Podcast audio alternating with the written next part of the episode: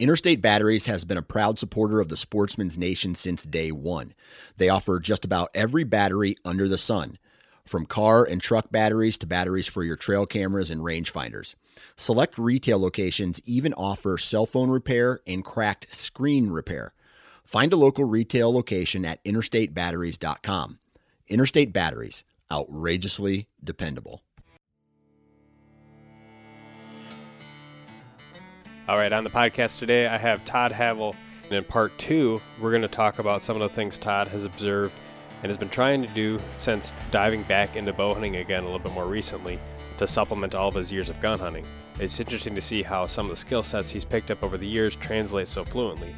He was able to tag a nice buck on public land during his first season back in the game last year. We talk about how trail cameras can be an excellent tool for tracking patterns year over year on specific bucks how you can pick a nearly guaranteed rut spot. I think he made the comment at one point that uh, he'd rather have some of the spots he's found over hunting in Iowa. So he'll talk about why and give some examples for that. And also just why there's not much of a substitute at all for putting time in the woods when it comes to really learning an area.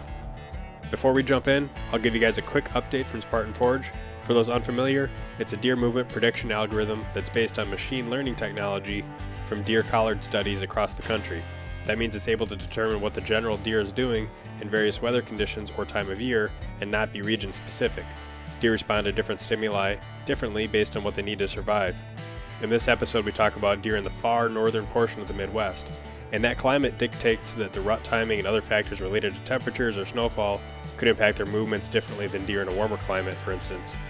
For a specific deer that might be patternable year after year, timing a known good historical time frame with a good prediction day to make your move can just help push the odds a little bit more in your favor.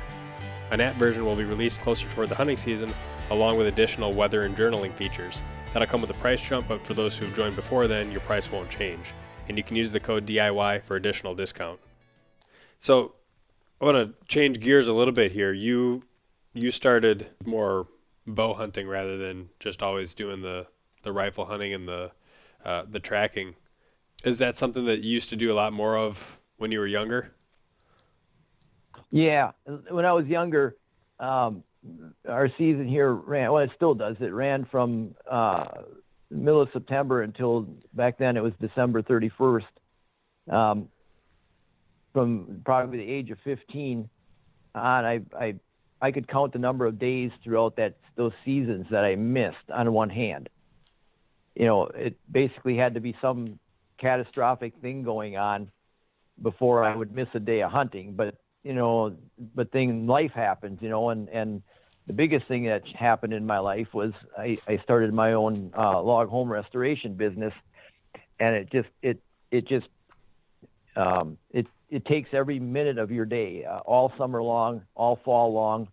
Um, normally, I'm working extremely long days, seven days a week, all summer long, right up until pretty much until November 1st. It just the weather turned so bad I can't do anything anymore, and I'm trying to scramble to get finished up. So, um, I tried to force myself to stay in bow hunting because I thought it would be good for my sanity, but I, I just couldn't. I mean, I, I, I just couldn't get away from my job.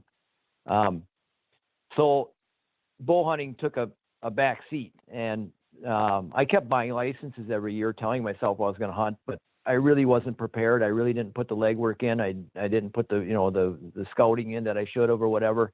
I even did spring scouting to a certain degree just to try to stay with it, you know, but um, never with my business. I just couldn't get into it. Well, last year I made the decision that it's time for me to slow down on my business and get back into doing the things I really love doing. So last year, yeah, last year I made a, a an effort to really go back into archery hunting uh, pretty full bore. And how was that first season that you started to get back into it last year? Um, it was good. It was it was interesting. It was it was quite a learning process because um, I had learned a lot about deer behavior from uh, from my my northwoods hunting. Now I'm hunting more central Wisconsin, so it's a mixture of some big woods and some ag ag land. But um, uh, I learned a lot about deer behavior in those years that I didn't archery hunt. So going back into archery hunting again, um, I had a little bit more knowledge on my side than I did, you know, in years previous. Um, the biggest surprise was the hunting pressure. I that, and I don't know why it came to me as being such a surprise, but I I learned really quickly that not only did I have to outsmart a big buck that has learned to survive, I also have to do it while I'm working around all the other guys that are out there educating those same deer. And that in itself is where the challenge really comes. Mm-hmm. You know, these deer are being educated constantly by other hunters, and um, it makes them very hard to, you know, if if nobody else went in the woods but me, I would say it wouldn't be that hard of a task to shoot a four-year-old plus buck every year because I could I could play it exactly how I wanted to play it, you know. But with the other people involved, it really changes all the rules. It changes everything drastically, and that was the biggest thing I learned last year was that um, I can do everything right, but I can have everything, all my work destroyed by another guy. You know, there's a there's a guy on my Facebook group. He's a super nice guy. I met him out hunting. We became friends right away. Um, he went way back into the swamps, and I come out, and it was the second day of season, and he came out, and I waited for him kind of because I, I thought, man, I'm always the last guy out of the woods, and this guy ain't out yet. And I was a little bit concerned, you know, so I kind of just took my time getting my gear put away and everything. Pretty soon, here comes a flashlight, you know, um, and this guy comes out, you know, and and he says, I think you were hunting by me. And I laughed at him. I actually laughed at him. I says, I don't think you were hunting where I was hunting. I said, nobody's that dumb. And and he, I says, where were you hunting? He says, in this island way out in the swamps. It was like a mile and a half back in. He says, way on the south end of this. I laughed. I said, you were hunting where I was hunting. And he said, I thought I heard you.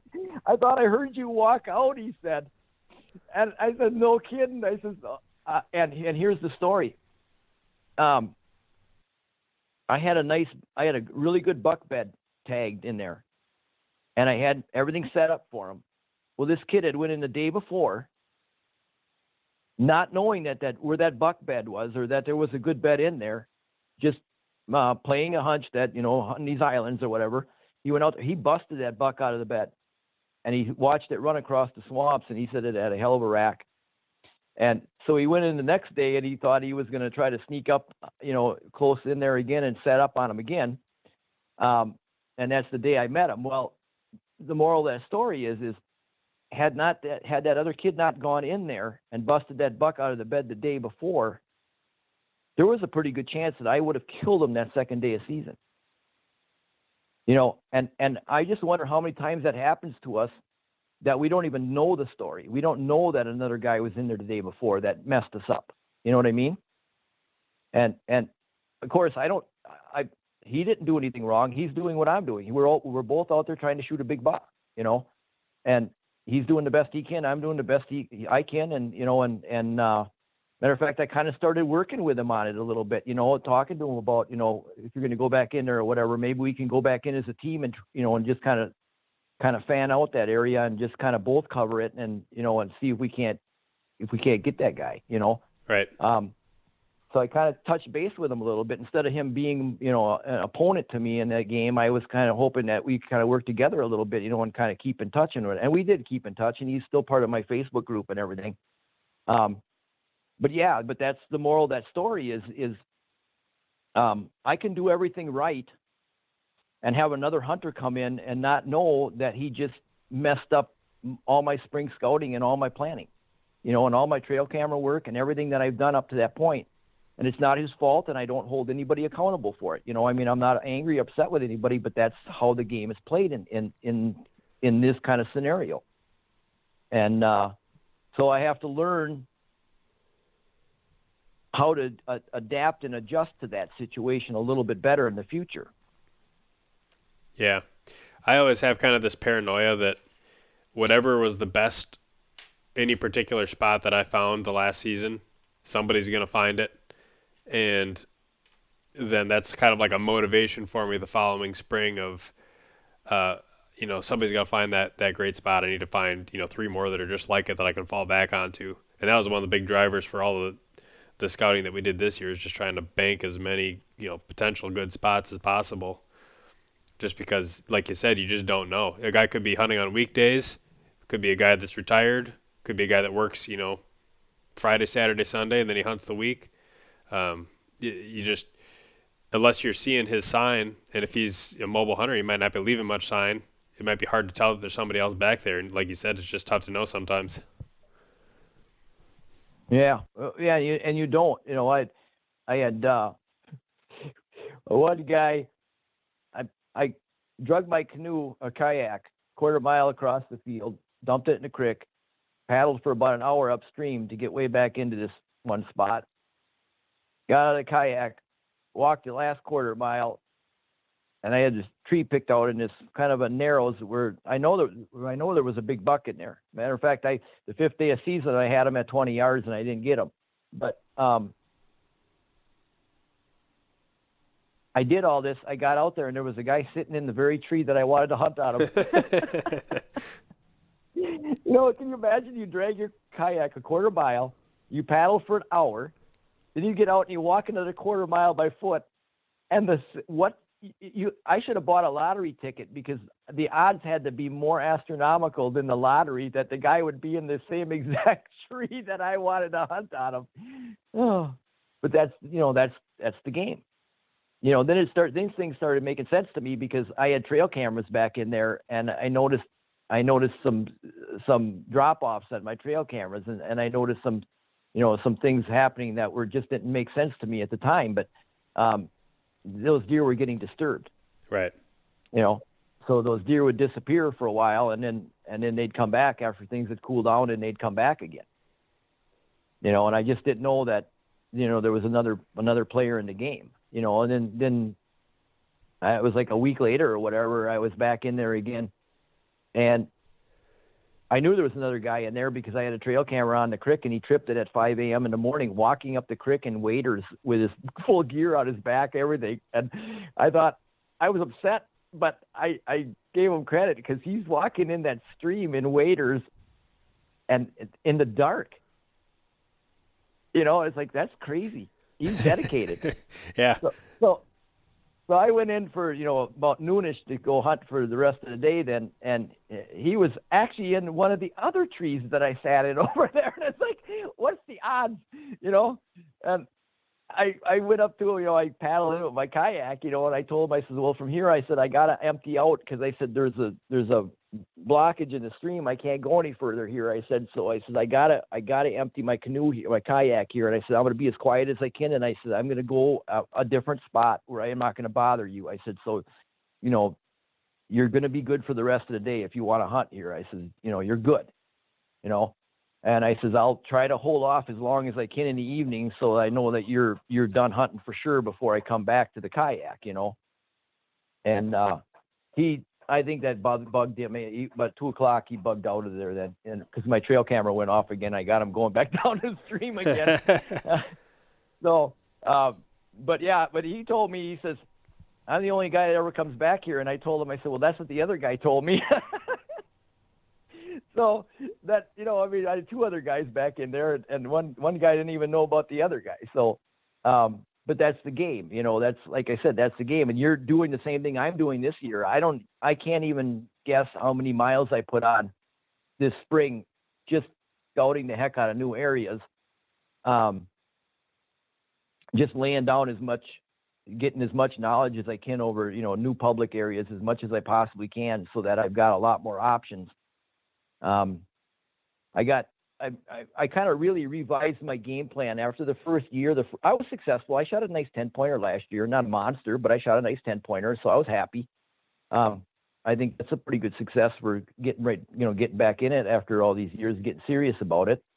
Um, but I had better ones on camera, and I and I puffed an opportunity at that that one big one that on the fifth day of season. That that was my fault. I should have got had that deer, but um, so I'm tightening things up. I mean, I'm gonna I'm gonna uh, work closer to known bedding. I'm gonna I'm gonna you know get right in. I'm gonna take risks. But the reason I'm gonna do that is because I'm gonna have a lot more opportunities this year. I'm gonna have a lot more different places to hunt, so I can get a lot more aggressive with each set. And I think that's what it takes. I think in order to beat the pressure, I think you just got to move in closer than everybody else is willing to do it, or or most guys don't know how to do it, so they're not going to move in that close. Um, and so, where they're sitting 50 yards off the the field or whatever, hoping to you know get a buck staging there before dark, I'm going to be another quarter mile back in, 60 yards from his bed or 80 yards from his bed or whatever. Yep. Um, and just get very aggressive with it because I've got more options because I'll burn that bridge when I do that. And so what? It doesn't matter because I've got, you know, I got 20 more bridges to burn.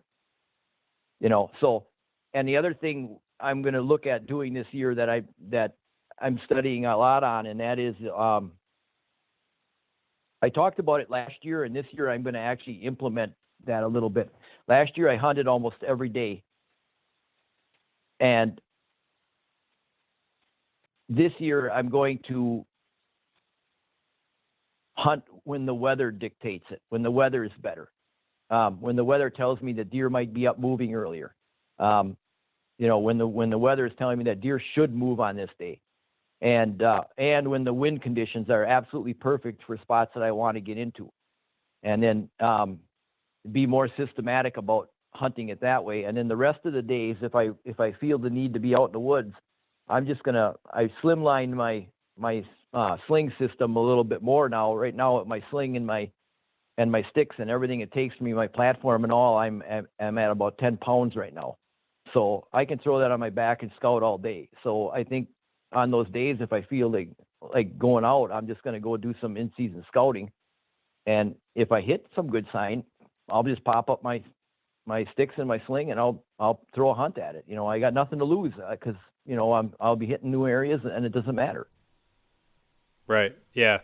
The uh, one of the things we're planning on doing is just like you, we've we found those spots that are like these are the spots we want to set up on if if a deer's here. And there's other areas that aren't necessarily where we'd want to actually set up, but they're areas that a deer would still use, say after dark or whatnot. So if we're not on to something or we don't feel like a deer is starting to use an area yet, like we did this a lot last year. We'd get there at like 11 in the morning for an afternoon sit, and we would just cover some of those areas and just spot check certain areas. Like, oh, is there is there big track showing up here? Um, is there you know new rubs showing up on the edge of this clear cut? And if there were, then that would kind of be an indicator of okay, well, now we know that if if a if a deer is starting to use this area, let's say it's late October and, and he's moved, you know, to where these does are starting to get in heat, and we have maybe even trail camera pictures that we can look back at now and say this buck started daylighting and at you know this time in October. Now we can be like, okay, we see this sign. Now we know to go back into that spot that's 60 yards from the bed or whatever. And and up until that time, we haven't disturbed it at all. And it sounds like you're trying to right. you're going to be doing something similar. You know, speaking of rubs, this is a really big thing too that I don't hear a lot about. I know I, I know guys are doing it or whatever, but this is really a big early season key. I don't care where you are. Um, get out and run them transitions during season, um, and just scout with your gear and look for the rubs coming out of known bedding areas or suspected bedding areas. And and when you find a rub coming out of a, a known or suspected bedding area, eh, coming up into a good feeding area, throw your stand up and hunt it that night. Your scent, you put your scent down there. You might as well hunt it right away because after that day, it's going to be that spot's going to be burnt for about a week anyway. If it's a good buck, you'll know you were there. So why not hunt it right away? Why not just throw your throw your gear on your back and go and just walk transition lines? And when you find those good rubs, throw up a stand right away and hunt it. In the earlier season, the better because a lot of this, a lot of these, um, you know, of course, these in Wisconsin, our season opens about the middle of the month, and and these bucks just came out of velvet a week and a half earlier. So if they left those rubs since they went hard horned, they're probably still on that same pattern. Yeah, yeah, that makes a lot of sense. Early season, the rubs are obviously days old at that point, and so if they're still on that pattern, why I not? I honestly think that if you didn't do any preseason scouting or anything, and you just threw your gear on your back and you started walking transition lines for mile after mile after mile until you hit some good sign on a transition line and just threw up your stand right on that trail, um, you would have a great deal of success. Matter of fact, that that buck that I knew about him because I had trail camera pictures. The one I had to, up by me the, the fifth day of season, I knew him because I had him on trail camera pictures and stuff, and I knew you know I knew quite a bit about him because of all the research I did. But honestly, the reason I, I got a shot at that deer really had nothing to do with any of my pre stuff that I did. What happened was is I walked that creek for about a quarter mile on a day when the wind was in my favor, where it wasn't blowing into bedding, which was the day before I hunted them. And I got to one spot, and there was a whole bunch of big rubs there. And I immediately went. I should have. Well, I would have hunted it that night, but where I wanted, how I wanted to set it, the wind wasn't good for me there. So I thought I'm going to back out of here now, and I'm going to come when the wind is good. The next day, the wind was right for me. I went back in there, and right at last light, right at, right right at closing, he crossed right 20 yards. He come in the creek and he was crossing the creek right there, and he, I goofed up on him, but I had him at 20 yards, standing right there broadside, the biggest buck I had on film last year, and and I didn't, you know, and it was my fault. But, but the idea there is is if I know nothing about that deer, that he existed or anything, if I just would have did what I did and walked that transition, in that case it was a crick, found those rubs and set up on it, I could have been just as successful as all that work I did pre-work. You know, if I just would have just went by the sign that I found during open season. Yeah. Yeah. That that's pretty much what we have to do when we go to like North Dakota in their early season. The the big difference is a lot of those deer haven't shed their velvet yet at that time. But you're still looking for the same type of things where you haven't been running cameras. You're just going into suspected bedding areas and suspected food sources and just checking for that super fresh sign, and that's it works really well out there, as provided that you know you're not hunting the same stuff as other people are hunting, which is becoming more and more of a thing. Yeah, I imagine. I was out there once and I, I keyed on the water holes um, at the beginning of season, but of course that year I was out there was a long time ago and it was like in the 90s every day, so they were really keying on water hard. Yeah, yeah, it's a fun state to hunt, and and last last year in Wisconsin, we we really struggled early season because we didn't figure out what the deer were doing until mid October. We started to figure it out, and then we are getting on, on deer pretty regular. But um, hopefully this yeah. this spring we're able to take some of those those cues and you know get on to deer even earlier than we were last year. Kind of jump and ship back to our last topic. Uh, these these bucks up in in uh, I don't care if it's Minnesota, Wisconsin, anywhere in the north that I've tracked those deer. They're so patternable. People, I use I hear this term a lot, and I kind of chuckle. Big big bucks in the northwoods are nomadic. I hear that term nomadic, and that is so far from the truth. It's not even funny. Those, and the older they get, and the bigger they get up in that country, the the term nomadic doesn't doesn't even fit or apply at all. Those deer are doing everything for a reason, on purpose, at a select time, and they do it the same time year after year after year. They're extremely patternable, extremely patternable. You know, it's just that we don't understand or know enough about how they work or what you know what they do or how they live.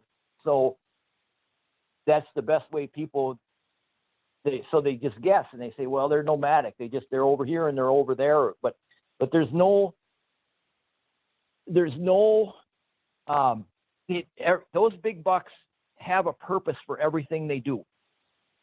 Um, so if they are here, they're here for a reason, and if they're not here anymore, they're not here for a reason. You know, um, and wherever they went, they went there for a reason. So they're not nomadic. Nomadic implies that they just kind of float around and drift around, and they just end up where they end up for that day. You know, yeah. and that couldn't be further from the truth.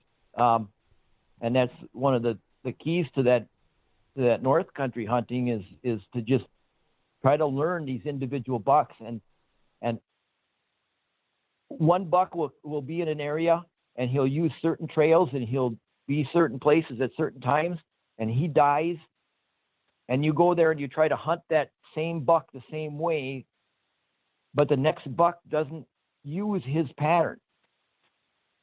And so you just don't have any luck. Well, you got to find out if there is another good buck in that area and what he's doing. And then you have to hunt him accordingly.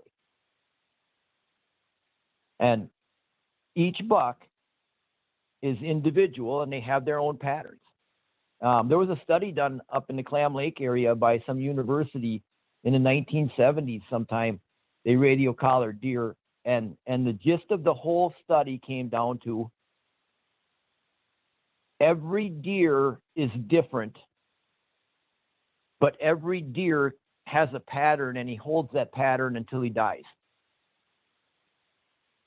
Yeah, definitely seems believable based on what I've seen.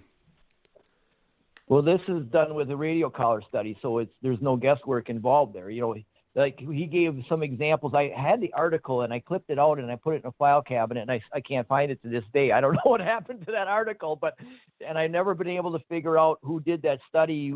I'd like to find that again sometime, but um, but he gave examples like he said if this buck moved from here 10 miles over to winter and he did it at this time of the year and it took him five days to travel the 10 miles, that's what he would do every year.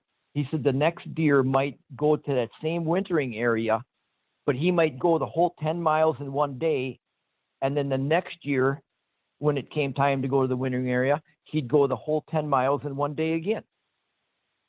You know, it, and, and when they came back in the spring, they came back at the same date and they came back to the same place.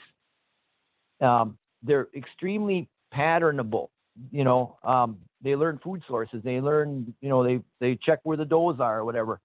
Um, and the Northwoods doesn't change as much as um, other other types of, of hunting that you have. So the patterns hold a lot truer for a lot longer. You might get a clear cut that might change movement a little bit um, for a while. Uh, maybe deer numbers change that might change things a little bit, but usually food sources sources stay the same and the situations stay pretty much the same. You know, things change slowly up in the Northwoods. Um, give you an example. I, I found a spot.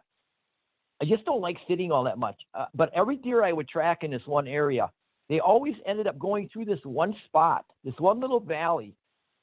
And I kept noting that. It's like, I got to sit here sometime because every big buck that comes that I follow ends up going through this valley here at one point in time or another. And then that one year I told myself, you know, this year I'm going to pick three days and I'm just going to sit it from dark to dark for three days. And I'm going to watch that crossing and just see what happens because I had too many bucks go through there over the years. I'm just going to sit it this year. I'm just going to dedicate myself to sitting there. So I got my gear ready and I hiked back in there to hunt it. I got back there and they clear cut it. so it's like, oh no, this is it was probably the best hunting spot I may have ever found in my life. It was amazing. I, I remember one track I took, I started two miles away and that buck was heading in that direction. And I got about halfway there and I started wondering, I wonder if he's going to go through that spot. And sure shit, he went through that spot. And I, I started him two miles away from there. You know, it was just something about, I don't know what it was. I don't know why, but they all wanted to cross there. So anyway, years go by. I don't know about five, six years go by or whatever. And one day I just, I'm going to go back and I'm going to check. We had a little snow on the ground. I'm going to go back and I'm going to check that crossing, even though that was cut out of there. And things were growing up in there pretty thick already, whatever. So I walk. I actually found my way in from the back way where they actually came in to log it. And um, it's remote. Even for where they logged it, they got it bermed off and everything. Unless you know how to find it, it's a half a mile, and you got to know how to find it. Um, uh, so I I went back in there, and I got up on this big rise on that clear cut, and I sat there and I I did some grunting to see if I could pull anything out anywhere. And I stood there for about 20 minutes and nothing showed up. And I thought, okay, well, I'm going to drop down in the valley where them bucks always crossed in the past and just see if there's any tracks in there or anything. And guess what I found when I got down in the bottom of that valley? One big buck track coming through there. you know, So even after the even after the cutting that they did or whatever, it still hadn't changed those deer wanting to come through there. So I imagine I would imagine that if a guy would go back there now and and sit on that hill where I first walked in there that the last time I was in there and uh, you might need a climber now. You know, I mean, might need to get up ten feet to see over the the trees that are growing in there now. But if if you sat there, you know, if you're religiously every day, you'd probably shoot yourself a pretty good buck eventually coming through that bottleneck at some point. Yeah. But they're but they hold them patterns. They hold you know they they they do the same things. Yeah, I've heard that, and actually several. I've heard similar stories from several people who've monitored with trail camera, um, different deer like year after year, and they'll note that like the same particular bucks will will show up like within you know a day or two of when they like would show up every year in a certain area, um, and that oftentimes you're able to use that pretty close to your advantage to like where you you know you mentioned earlier just kind of trying to pick the right the right day when the conditions are right to to go and make your sit. And it was like we got pictures of deer last year that were great bucks. Even last year this year if they're still alive they're going to be really great bucks. And they would show up on certain cameras in daylight on certain time frames and it's like, man, if, if we just wait for the right conditions around that same that same exact time frame when those deer started showing up in those areas for whatever reason, you know, if, if a doe went into heat in that area or whatnot, like that, putting that together probably could work out pretty well, I would imagine. Yeah, I would be if I knew about a situation like that and I had the time, I'd be in there right I'd sit there for two, three, four days in a row, right at that time period, that time frame, and and uh, good. There's a really good chance that you'd get a shot at him.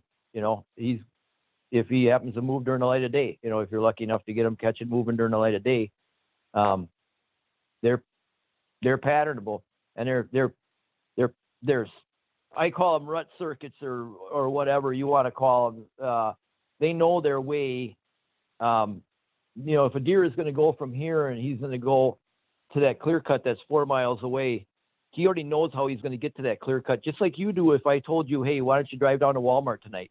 You yep. already know in your mind before you even leave the house which trail you're going to take, what roads you're going to take to get to Walmart.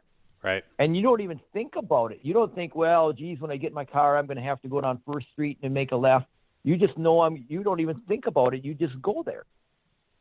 And that's what these bucks do. They go and they go the same way they went every other time. And if they're going to a clear cut from one clear cut to the next and they're four miles and it's four miles away, he's going to take the same path he did last time. And the last hundred times that he did that. You know, they just they just do that. I was chasing one up in Minnesota. He was a brute. Geez, he was a big buck. He was the only buck that would come across the road in this one spot. So he was so easy to pick out always. Um, the only deer that ever crossed the road there. And he was a monster.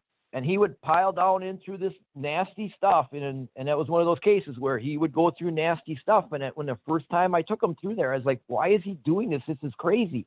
Well, he went down through this nasty stuff, popped out on a swamp edge, turned, followed the swamp edge for like a half a mile, and then cut out across the swamp to the only dry spot where he could cross the creek without having to, to, to really work hard. He could walk right up to the creek and just jump right across it. And he cro- he would cross there every time. If he crossed the road where I seen him, I already knew where he was going to cross the creek a half a mile away.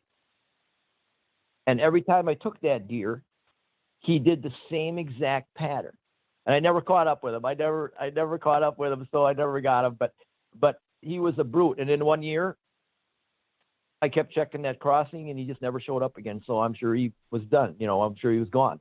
Right. But for three years, I think it was, I I would check that crossing because I knew he was coming through there. I had a I had a good friend up there that liked to sit all the time, and I told him I said, it's it's uh, maybe a long shot, but I said, as far as putting a trophy deer on the ground, which he has never done, I said, if it was me, I would go and hang my stand, I'll take you in there. I take your climber with you, and I'll show you where to sit, and I'll tell you, I'll show you exactly where he crosses. And I said I would come in here every day before it got light, and I would sit here until it got dark every day for seven days, and then or whatever he was going to stay up there in Minnesota and hunt, and just sit and watch that crossing every day. And either you go home with the biggest buck you might ever shoot in your entire life, or you go home broke. You know, um, and to me, that's the name of the game. You know, I don't want to go home with a six pointer.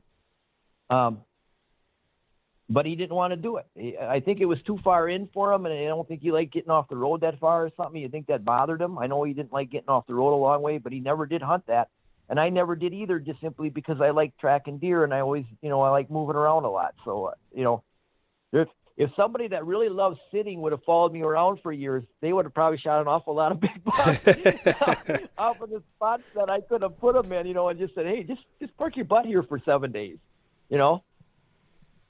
Right. Well, especially in a state like Wisconsin where the you got uh, you know some of that rut travel. Maybe that buck's doing that circuit when it's still archery season, and and you know tracking doesn't work you know quite as well with a bow as it does with a gun. That could work pretty well in that type right. of scenario.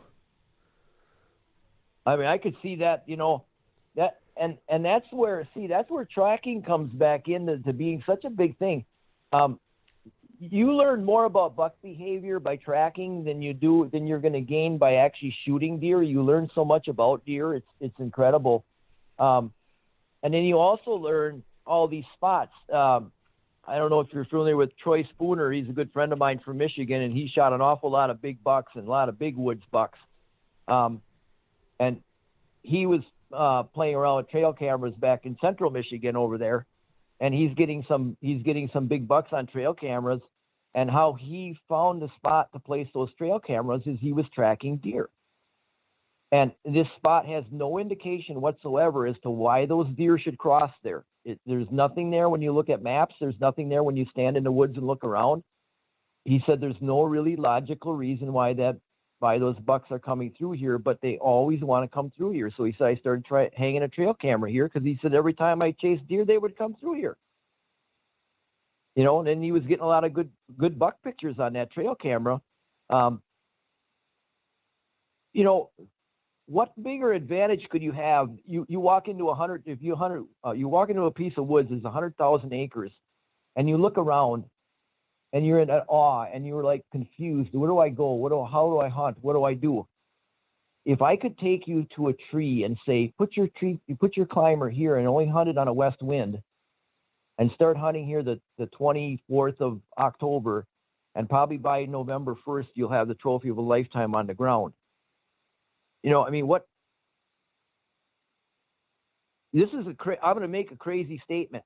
If the if the deer population up north was what it should, if the age structure is what it should or what it used to be in the past, killing a trophy deer, and when I say trophy up there, I'm not talking score, I'm talking age, like one that's five, six, seven years old. If you do what I'm saying, you'd have a better chance of doing that than you would of probably shooting one in Iowa. I know that's a pretty bold statement, but when you know a buck's pattern and you know he comes through and he always crosses here every time through, what you can't get much more better of an opportunity. You know what? What better opportunity can you have than to know exactly intimately where that buck is going to walk? Right, right, yeah. You the know? only the only thing you need to to hope for is that he does it during daylight instead of at night, and you just it's just a matter of putting the time in at that point. Right. Yeah. It's like I always say, your odds suck. And and when you do everything right, they still suck, but they're a lot better. you know, and, and that's what makes it fun. I mean, if you went out and shot a 180 class every day, it would be fun for the first week, but after that, you'd start saying 180s aren't worth it. I'm going to hold out for a 200. Mm-hmm. You know, I mean, it is it, it, it's based upon what makes it a challenge for you. You know, um, and like I said, the big woods uh, if you do things right, there's there's it, it's as sure of a thing a gimme as you can get when it comes to deer hunting. You know, to know exactly where that deer crosses. You know how to come in because you know he will never cross your path. You know that he'll never wind you. Then you can repeatedly hunt that same stand every day after day after day. If the wind is in your favor, and you approach that sand site right when you know how he comes through there, you you can you can't overhunt the spot. You know, and it's just a matter of it's just a matter, like you say, catching a break, having him get up, decide that hey, I'm going to move today during the light of day. In the case like that one I was telling you about, where he was crossing that swamp, that creek over there, that was so far back in, there was nobody ever hunting back in there. You know, that deer felt totally comfortable walking there during the light of day. You know, I can't see him being one bit afraid to walk there during the light of day. And when you put the and when you connect the dots, and again, when you're looking at these big woods areas, you can't look at you can't send me a map of of a 40 that you want to hunt up there and say, "Hey Todd, is this a good spot to hunt?" I don't know because what's what's within three miles of it all the way around? Because that's what matters. You know, that buck was coming from one older slashing, and he was going about two miles to a newer clear cut. And the only way through was to cross that river in that one spot. And that's he he knew that. And and that's how he was getting to that other clear cut.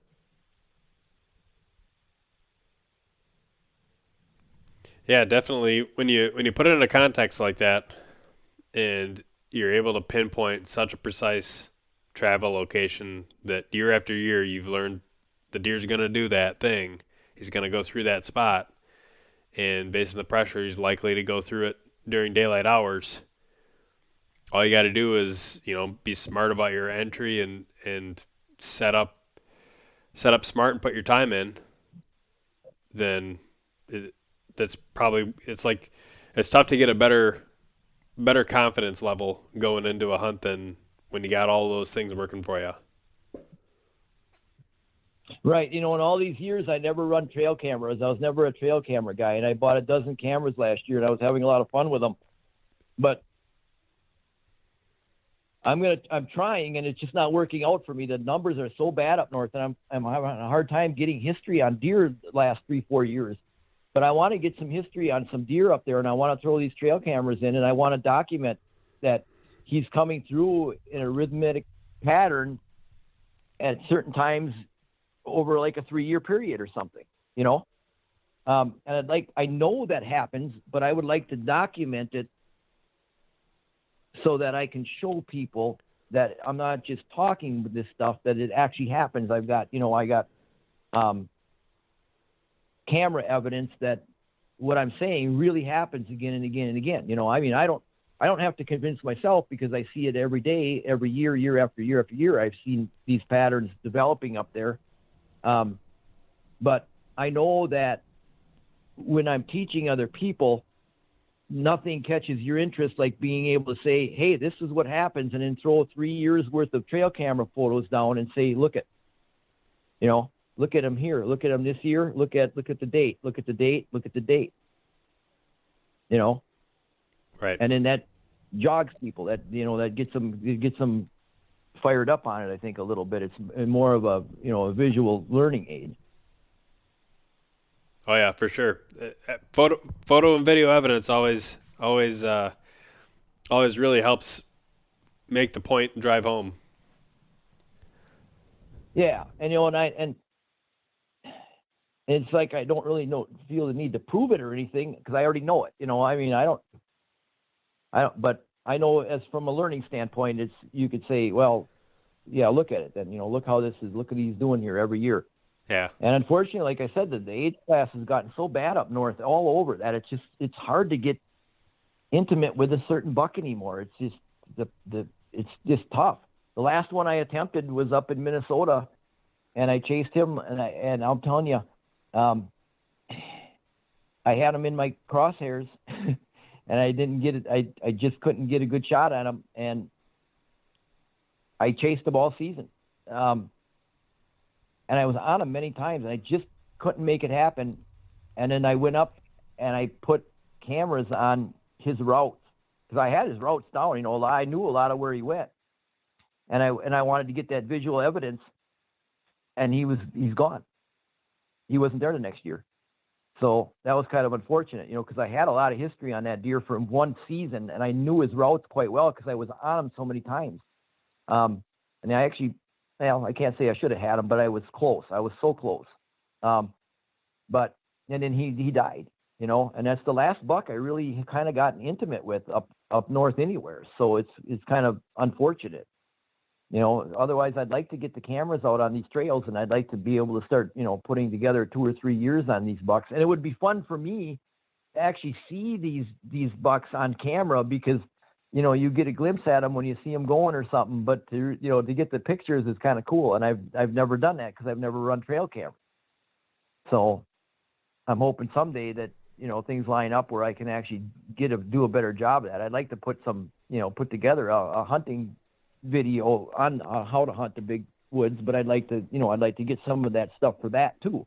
Right. Um, so I'd have some stuff to, you know, to to teach with, but that's going very slow. So I won't put I won't put anything out unless it's good quality stuff. So it, it may never even happen ever. I don't know. You know, the best learning you might get from me might be from these podcasts. I guess I don't know. We'll, we'll see what time will tell. I guess. You know, even even these podcasts, I mean, it makes it, it's a, a format that really helps you dive in and, and ask questions that you just don't get answers to a lot of other formats. Like even when I'm making a YouTube video, I try to keep things nice and condensed.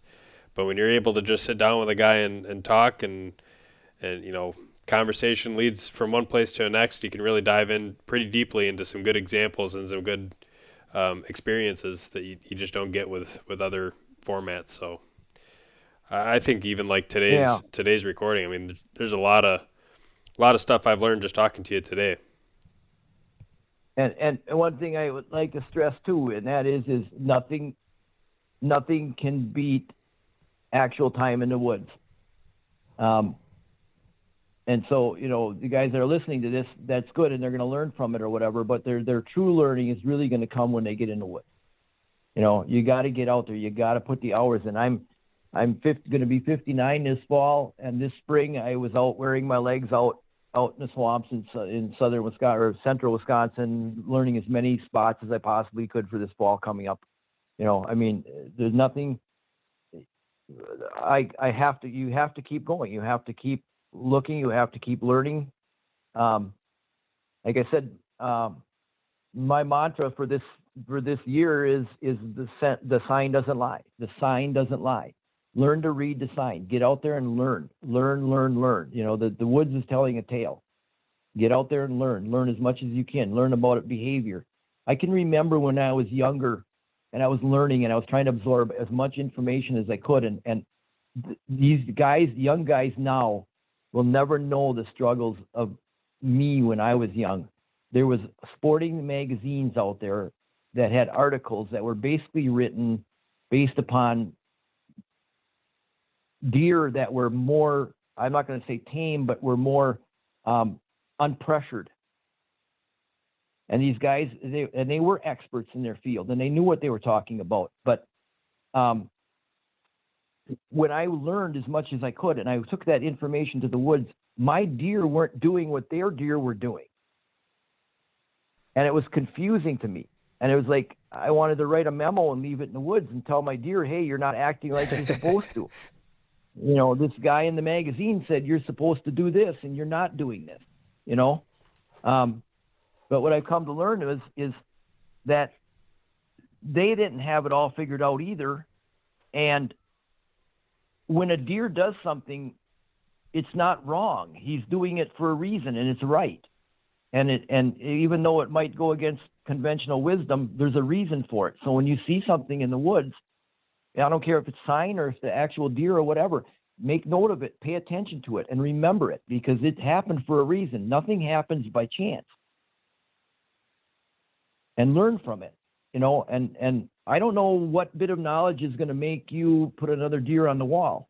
You know, I I can tell you that over the years I've got a lot of deer on the wall, but I can tell you that most guys seem to have some kind of a go-to method that they use to kill their their deer and they've learned that over the years and they use it over and over again in certain situations and they're very successful.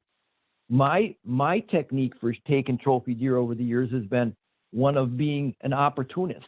I took one this way with this method and one way this way with this method and i took one this way with this method and it was because i watch for opportunity.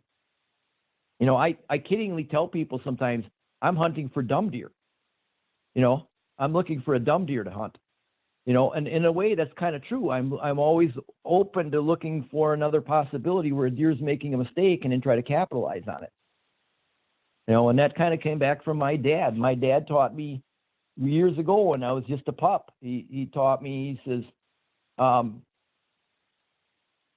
when you have success don't just get excited about that you had success. Like he was a fox trapper and don't be don't be excited that you caught a fox. But he says, stop and analyze what you did different on that set. What happened differently than the, all the other sets you had? Why did I catch a fox here? What happened different here? You know, and that stuck with me my whole life, and I use that when I'm fishing or hunting or anything. It's, it's, why did that deer do that? Why is this sign here? Why did he rub this tree instead of that one over there?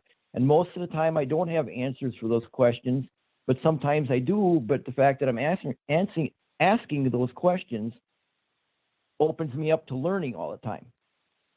You know, and and you never you're never going to know it all, and so you just keep you keep out there and you keep asking the questions and you keep learning a little at a time. And and if your deer aren't doing what the magazines told them that they're supposed to do, well, there's a reason for it. So you just got to look at it and say, well, why is why is my deer doing this?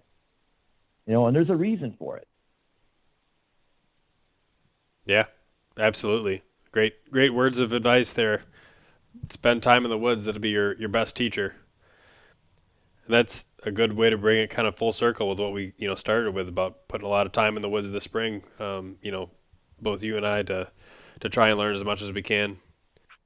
I'm accessible. If somebody wants to talk or whatever, I, am as they could probably tell by my podcast, I like to talk. So um, I'm accessible. Uh, I've got my Facebook group, uh, Misty River Trackers Base Camp. Um, it's not the page, it's the group. Look for the group. Um, I try to keep up with all my activities on there more than anywhere else. Um, I used to be a lot more active on the hunting beast, um, and I'm not anymore. I, I, got other things going on or whatever. Um, and I'm, but my handle is Magic Man five four four nine four. There's a lot of stuff if you want to look through history on a lot of stuff that I, I uh, commented on or whatever over there or wrote about. Um, and I could be I could be reached by phone. I, I'm sure that I think on Facebook you guys can get a hold of me or you can message me or whatever the case may be. So if you guys anybody's got questions or want more details or whatever, um, you know, by all means, probably the best way to do it so that more people can learn would be to go on my Facebook group and then just ask a question on there. You know, join the group and then just ask a question on there. Then everybody can listen to the comments that you know, kind of learn from it that way. But I'm trying to help. I guess I, I reach a point in my life where I kind of feel it's time to give back. You know, instead of just taking from the the land, I want to give back and and uh, so I'm willing to share. You know whatever I can to help people, other guys be more successful. Excellent. Well, yeah, I definitely follow the the group, and you post a lot of good stuff on there. A lot of day by day little, I guess, kind of video updates about what you're seeing, and and that's a, definitely a great way for for people to to chime in and learn. And, and like you said, you know, just being able to to be accessible. I think that's. I, I would definitely, you know, throw in my my two cents to to guide people who might be you know, looking for some good info to, to definitely reach out to you. So. I, I do have a YouTube page too, and it's Misty River Trackers too, and you can look over there. And there's a lot of, I shouldn't say a lot of video. I try to get as much of my video stuff as I can over there. There's a lot of little snippet learning things, and there's some longer, longer, you know, hours worth of stuff over there. So um, if anybody wants to kind of, you know, pound into there and go through all that, um, they can see a lot of video there too. If they want to watch that, they can see some of the stuff I have over there too. Great. Yeah, I'll have to check that out because I don't even think I've been watching your YouTube channel too much. Been mostly on the Facebook side of things, but I'll I'll definitely set aside some time and, and go through that as well. All right. Well, appreciate you taking the time out of your day once again to, to jump on the podcast and, and share some of your experience. No problem. I enjoyed it. Yep. I enjoyed your question. Your questions were very good. I like you were very thorough and very well thought out. So that's always nice when when you have nice questions to answer. That really brings out a lot of information for the people. So yeah, appreciate that. Yeah, you bet. And good luck at, uh, when you're northwoods hunting. I'm I'm interested to see. I know I know you know what you're doing, so I know it's a matter of time before you start really having really good success up there. And I I'm looking forward to hearing more about how you got how you do up there and what you're finding and what you're learning. I know you've been running some trail cameras and stuff too, and I haven't run any trails in the northwoods yet. So I you know, um, it'd be fun to hear what you have to say too. I you know, it'd be fun to keep up on your input on that whole situation because I know I can learn from that too. Yeah, I'll, I'll send you stuff as as I learn it for sure. Sounds good. All right, you have a have a good night. We'll talk to you later. As always, make sure to follow the Sportsman's Nation on Facebook, Instagram, and YouTube. Leave us a review on iTunes, and if you're looking for additional content, subscribe to DIY Sportsman. And with that, thanks for listening.